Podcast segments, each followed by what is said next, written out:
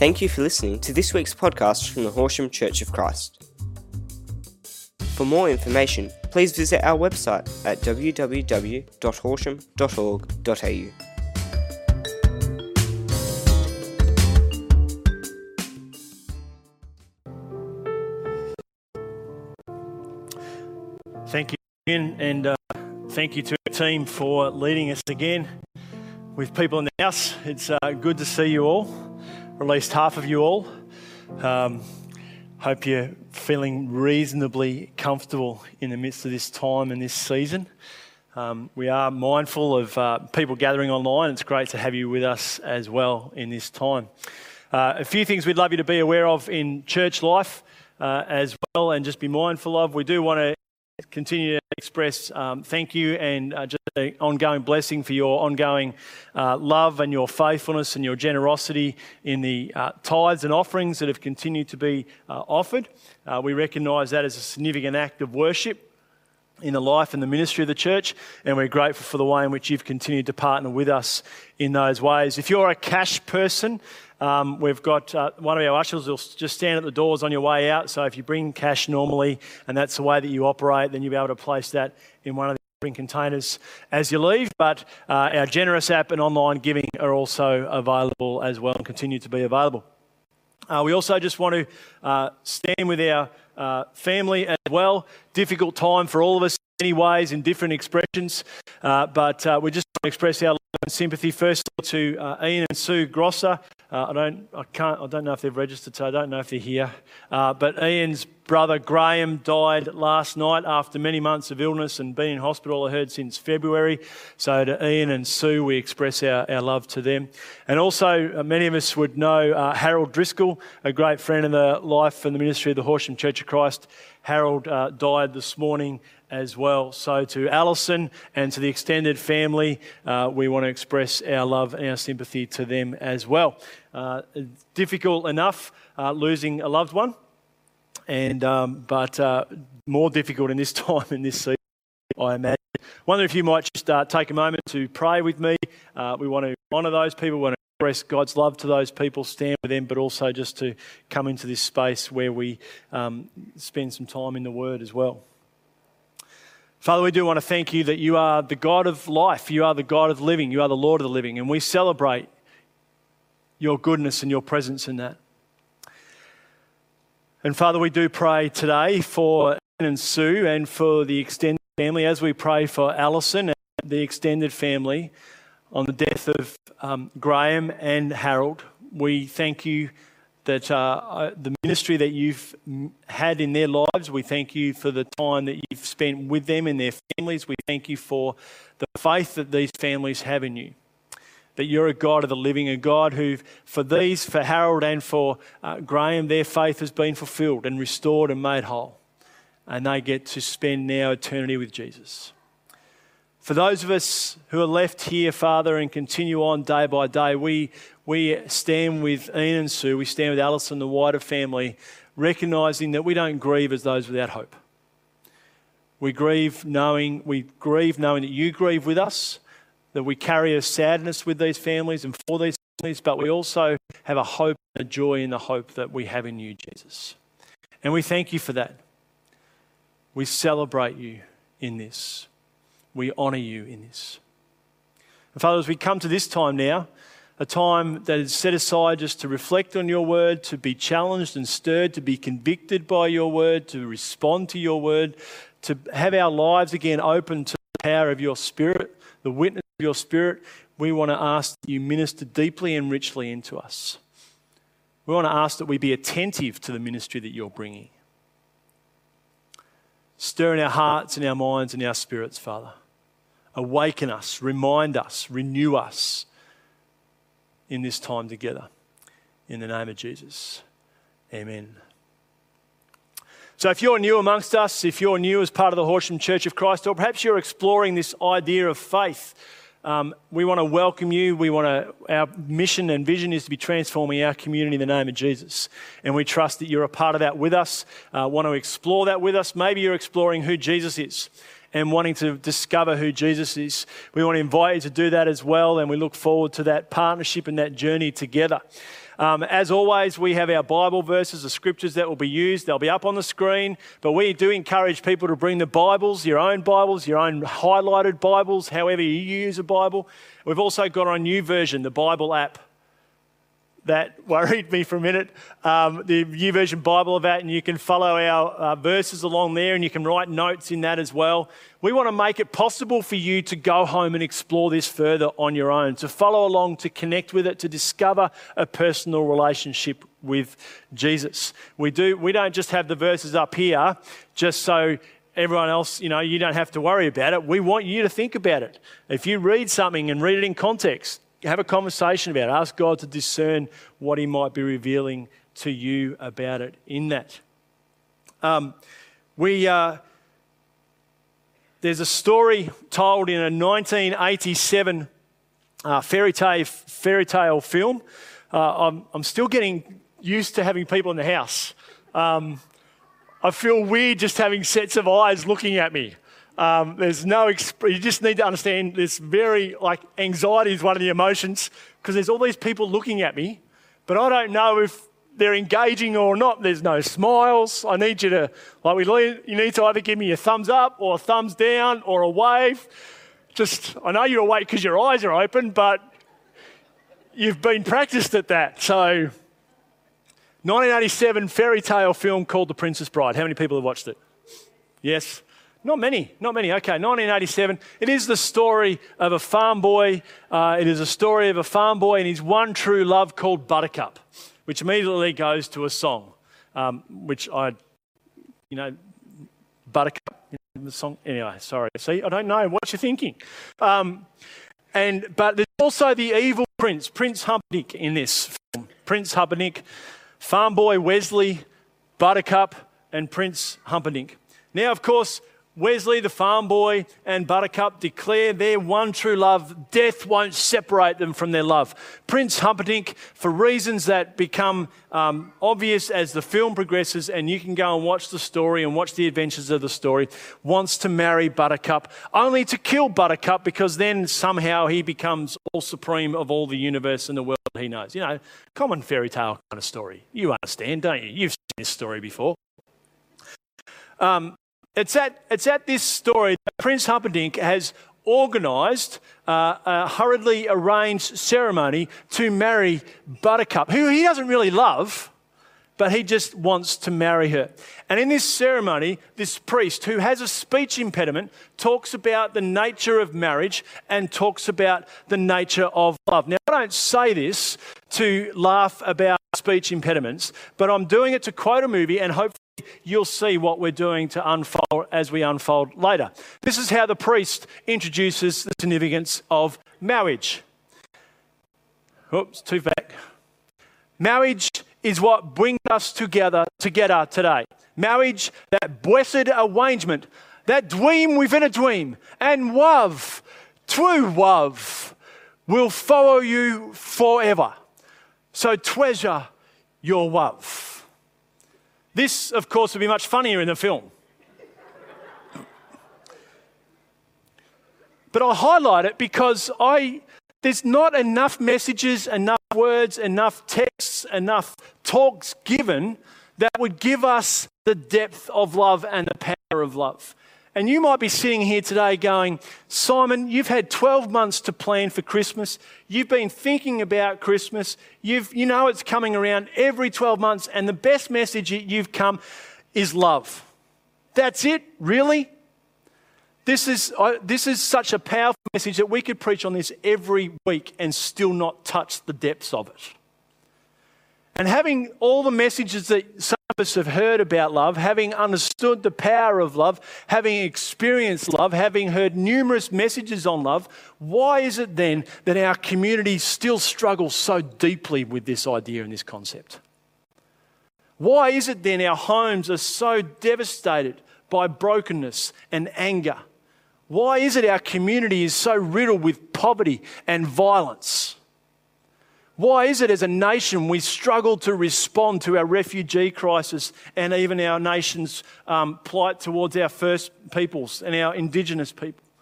If we have heard so much of love if we understand so much of love and the power of love, why is our world so deeply fractured and broken? That shifted quickly, didn't it? And so, this Christmas season, we wanted to come back and revisit this. I know you've been waiting in anticipation of coming back, and it seems the more I think about it, it is appropriate that we start with love. And not just love as a fairy tale or love as a word that we write on a Christmas card, but love so deep and so that we're invited to participate in an ongoing, life changing, transforming relationship. Now, some things you might have heard today, maybe some things you haven't heard. But today, as with every day, is an invitation to allow God to speak deeply and richly into our hearts and our minds and decide how we participate in this relationship. Because ultimately, that's it. This is what we need to do. We need to decide how we participate in this relationship. This is not the end of our participation. Sitting at home is not the end of our participation. Coming into a building on Sunday and saying we've been to church is not the end of our participation. Because God's act of love is so daring, so audacious, so incredible, so unconventional, we are still having trouble coming to terms with it.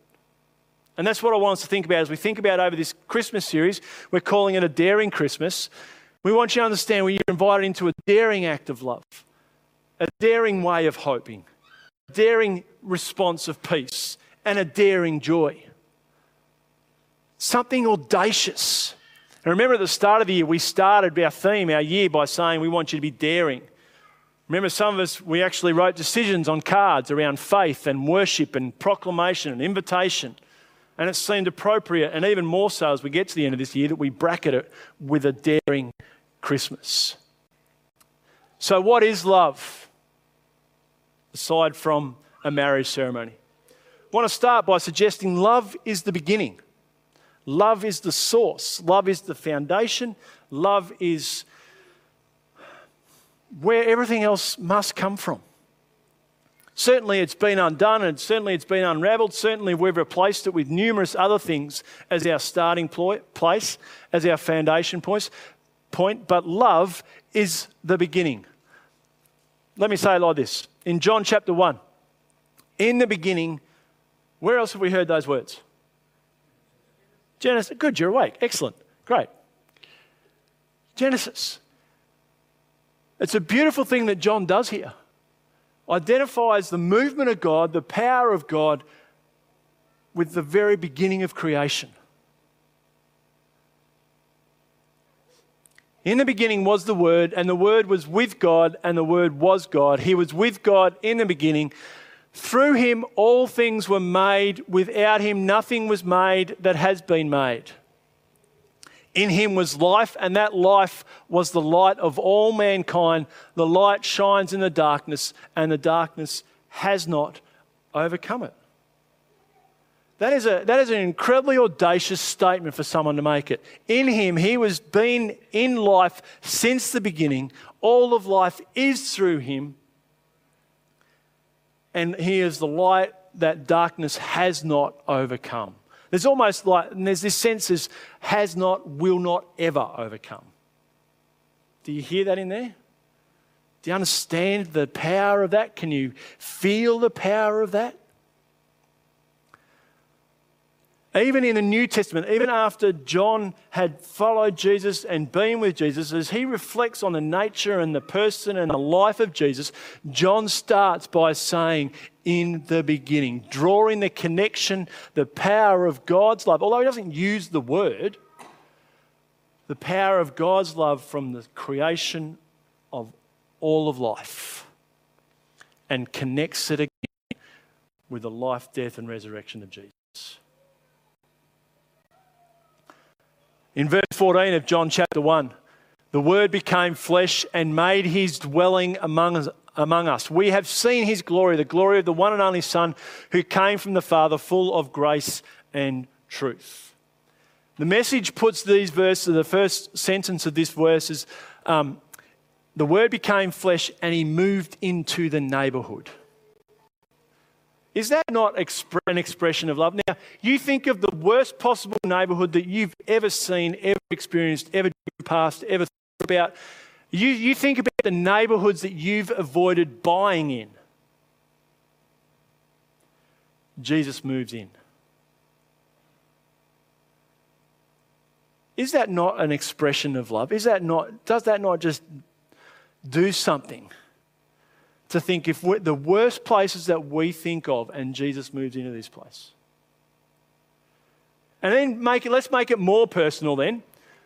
We, let's think about and consider the kind of life that we've lived, the decisions that we've made, the anger that we've held, the disappointment that we've carried, the frustration, or the way in which we've hurt other people, and Jesus moves into that neighborhood.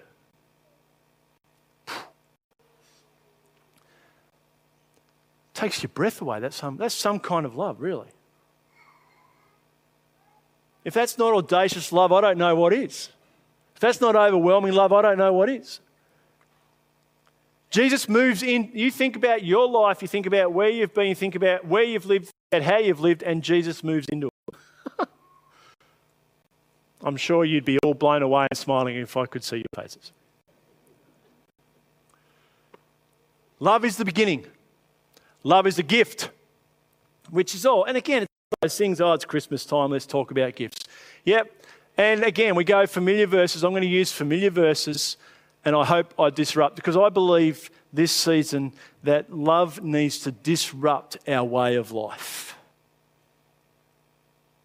For God so loved the world. Now, some of you have heard this so often, you've already gone into it. You're probably already singing a song to it or there's some memory verse or some timing, or you can remember a Sunday school teacher that taught it to you. For God so loved the world that he gave his one and only Son, that whoever believes in him shall not perish but have eternal life. For God did not send his Son into the world to condemn the world, but to save the world through him. Now let's just consider this. For God so loved the world.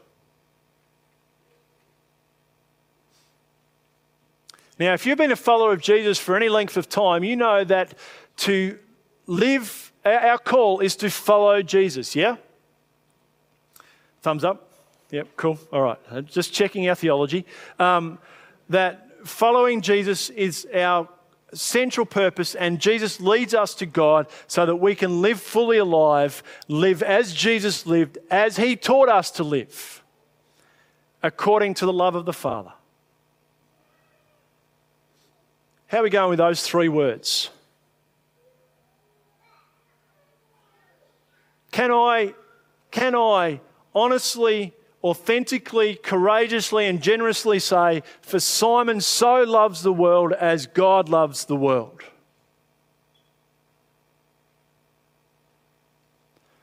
That is some kind of daring, audacious, ridiculous gift, isn't it? Now, whatever gift you've already got under the Christmas tree, there's nothing that will outdo this.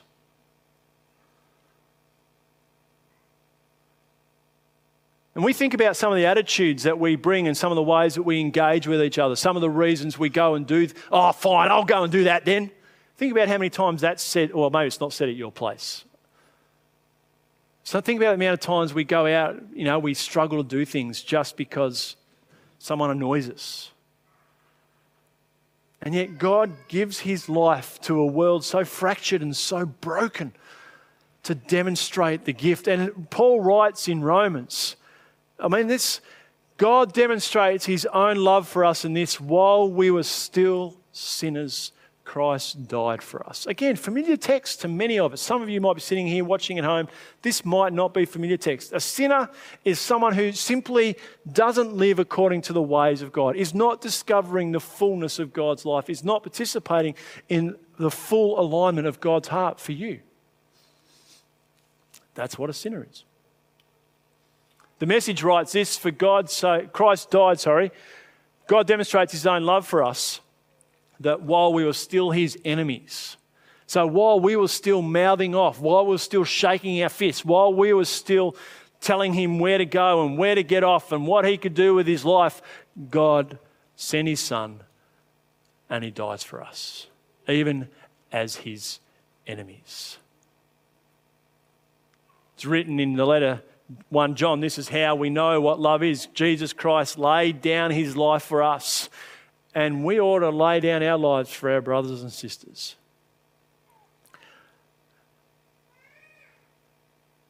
Do we understand the power, the audacious nature of our love? And if you're not quite sure, here's a little test you might go and pursue. Think about just, if you need to close your eyes, that's fine. You think about the most annoying person now in your life at the moment. Now, you might be the kind of person that doesn't have annoying people in your world. It's probably an indication that you're the most annoying person in the world. No. Scrap, edit, rewind, delete. No, can't do that. Live stream, terrible. It's not what I'm saying at all. We have our moments though, don't we? Yeah? You think about that most annoying person. Um, now, you think about your capacity to walk up to them tomorrow and say, I love you.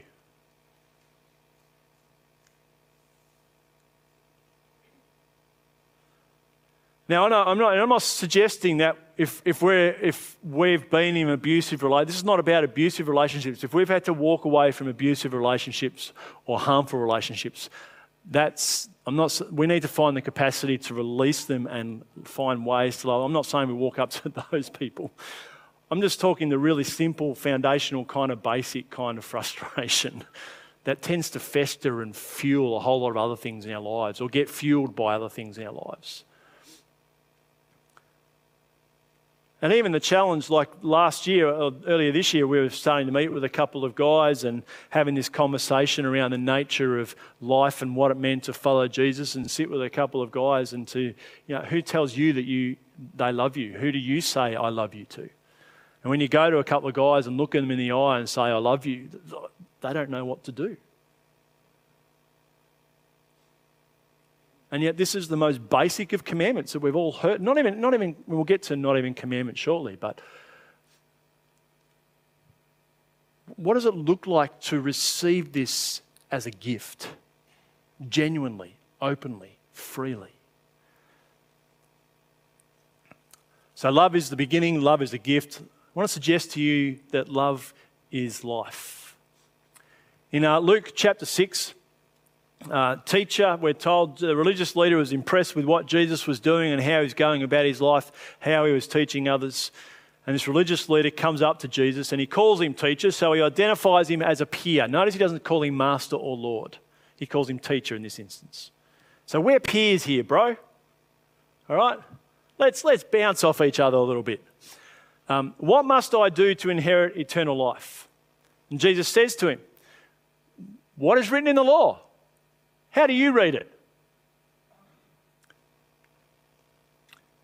The teach the peer answers, love the Lord your God with all your heart and with all your soul and with all your strength, with all your mind, and love your neighbor as yourself. Again, a familiar text, isn't it? We've all heard this text, yeah? If you've been in the church reading the Bible for any length of time, you've read this. You've seen this. Jesus says to this uh, person who's answered the question, asked the question, you have answered correctly, Jesus replied. Do this and you will live. Did you notice the shift there? Did you catch it or not? Let me go back for you.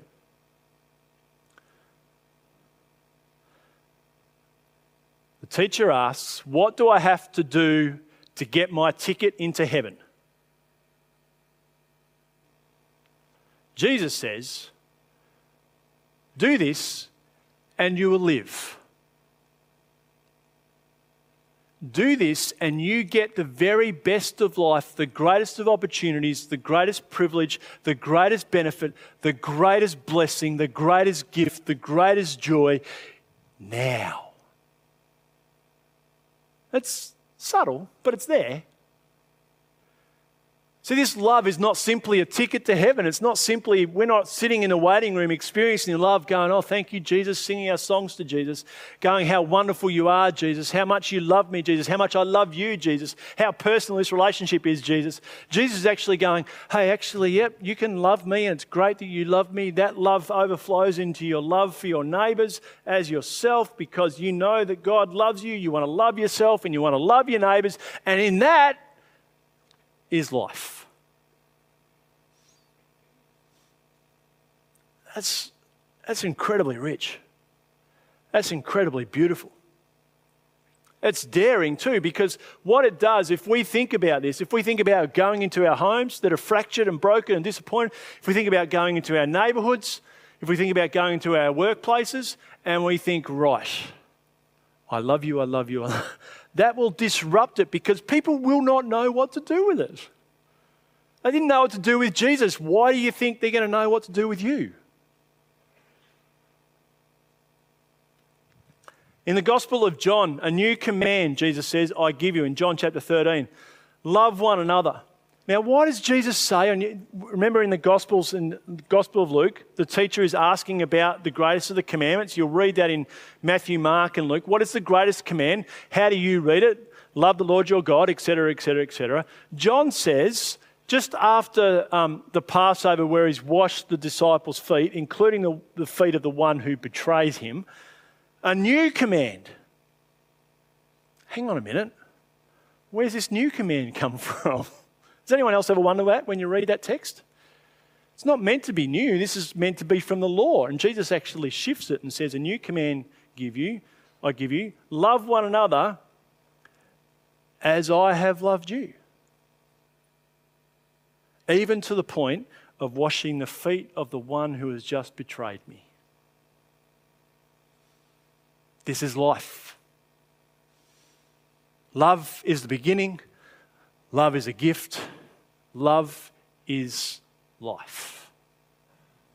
So you must love one another. By this, everyone will know that you are my disciples if you love one another.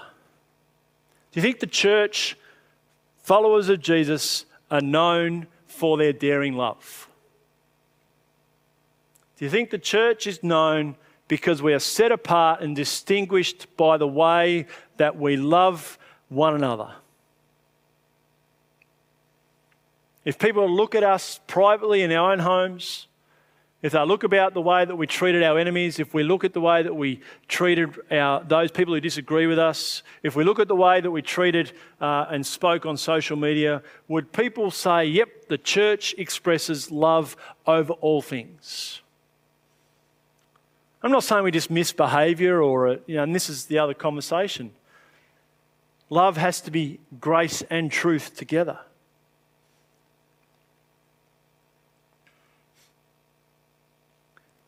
Love is sacrifice. But to you who are listening, I say, Jesus says, love your enemies, do good to those who hate you. Just to take a little bit deeper, Bless those who curse you. Pray for those who mistreat you. Whew. But you don't understand, Simon. No, I don't. You're right. You haven't experienced something that I've. No, I don't. I haven't. But I know one who does. And I know one who has demonstrated what to love even in the midst of that. Now, again, to pick up my earlier point, thinking about the most annoying person that might be in your world. And again, even to say that if you've been abused, unfairly treated, that, I'm not saying you need to go back into that situation. There's no way I would say you need to go back into those abusive, terrible situations. That's not what I'm advocating here at all. I don't think Jesus is advocating it. But what do we do to release ourselves from such angst and brokenness and fractured lives? What do we do to find our healing? Where do we start if we're going to find some healing? I'm not saying we go back into unsafe relationships where there are no boundaries, where there's manipulation. That's, I don't think Jesus doesn't put himself in those situations. He stays focused on his purpose. Do good to those who hate you. How do we do that? How do we express that? And now that I've said Jesus doesn't put himself into those situations, he put himself into one situation that was incredibly abusive, sacrificial. He put himself in the situation where he went to the cross.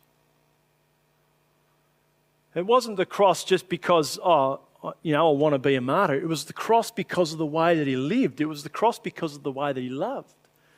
It was the cross because he challenged the systems that were oppressing and manipulating and holding power over the weakest. And he challenged, his love disrupted the way that they saw the world.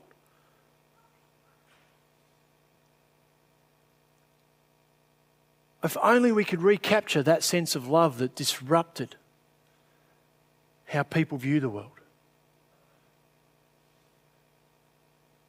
And we can talk about where it starts and how it starts and wars everywhere. Friends, it comes back to our households, it comes back to our neighbours over the fence, it comes back to me. I used to do this in, um, in teaching CRE in, in, in some schools. We'd talk about um, terrorism overseas, and you know, we talk about one country or one village going and bomb another village, or one tribe bombing another tribe or hurting another tribe. And I'd say to them, Where does it end? Well, it doesn't. Everyone dies. Exactly. Then I'd say, So what happens in the schoolyard every day? And they got it. they got it. It's not just about out there, ladies and gentlemen, it's in here. Jesus goes to the cross, and as he's on the cross, he's able to say, Father, forgive them, for they don't know what they're doing. I mean, that's some kind of love. That's some kind of daring, audacious, ridiculous love. But I can't do this, Simon. This is so hard. This is so over. Yes, it is. And that's why we need to know that God's love has been poured out into our hearts through the Holy Spirit. If you don't think you've got the capacity for it, start with God. Start with asking for God's example and God's witness and God's Spirit to be poured into us. Because ultimately, love is the invitation. Love is the opportunity. Love is the, the, the moment that we begin to discover something new. And it doesn't matter where you've been or how far you've gone or how far you've wandered or how much of a mess you've made of your life, no matter what you've said and done, all of this is an example of the power and the audacity, the daring nature of God's love that says, I love you. You know, when God says, For God so loved the world, if you're breathing, you're included in that. that might be the best thing you've heard today. That might be the best thing you've heard your whole life. But Simon, you don't understand. No, I don't. I don't understand what kind of life you've lived. I don't understand what you've done with your finances. I don't understand how terrible your marriage is. I don't understand how terrible your work situation is. I don't understand what damage you've done. I don't understand what you've done. It's, it's not even up to me. But to come into this place where we can know the conviction of the Father's love, the Creator's love, and He says, I love you. And you can come into His presence and say, Father, this is everything that I've done, and I feel sick about it. I'm overwhelmed by it. It's taking life away from me. How can you still love me? For God so loved the world that He gave His only Son so that whoever believes in him will not perish but will have life have life eternal. For god comes into the world not to beat you up not to condemn you but to save the world through him. It's still the greatest love story. Still the most overwhelming most powerful love story. And it's an invitation for us to receive and it's an invitation for us to bless others with once we've received it and it takes practice. And when we get changed, when we're changed, when we encounter this love so powerfully that invites us to experience the gift of love, when we get changed, it disrupts us. You imagine if you go home and you have a heart change here, people are going to look at you a little bit odd, yeah? Trust Jesus in it. Know He loves you. His love isn't dependent on how other people respond to what's happened in you. He's got you. And He wants you to discover the joy and the wonder and the power of this daring, audacious, unconventional, deeply incredible love. And so, as we come and our team lead us in our final song, as always, we want to invite people to respond. And if you're in the house, if you're in the room, you can simply come and say, I need to respond to this call. I need to respond to this invitation. I need to receive this invitation. I need to stop doing things falsely. I need to stop blaming other, whatever, and just receive this opportunity. And it happens in different ways. Some people will experience and encounter Jesus, they'll experience some warmth. Some people will experience this freedom, that's uh, this undoing of a knot that's been in them. Some people won't experience it until later. That's, it's, it's not about being what everyone else does, it's about you responding to Jesus in a way that receives the invitation so then, then you can be a blessing to others as you go from this place as we learn to follow Jesus and live in His love, that we might know what it is to love others in this time, and this season as well. Would you pray with me? Father, we want to thank you for your greatness, your goodness, your love, your grace, and for your overwhelming depth of love, the power of your love, the wonder of your love.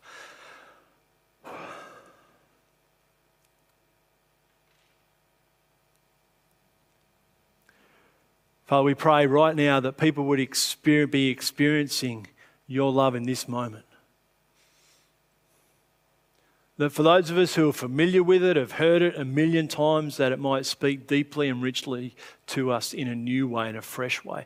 For those of us who have never heard it or heard it on the fringes or haven't believed it, Father, we want to pray that your Spirit would fill them and give them the capacity and the freedom to experience your love.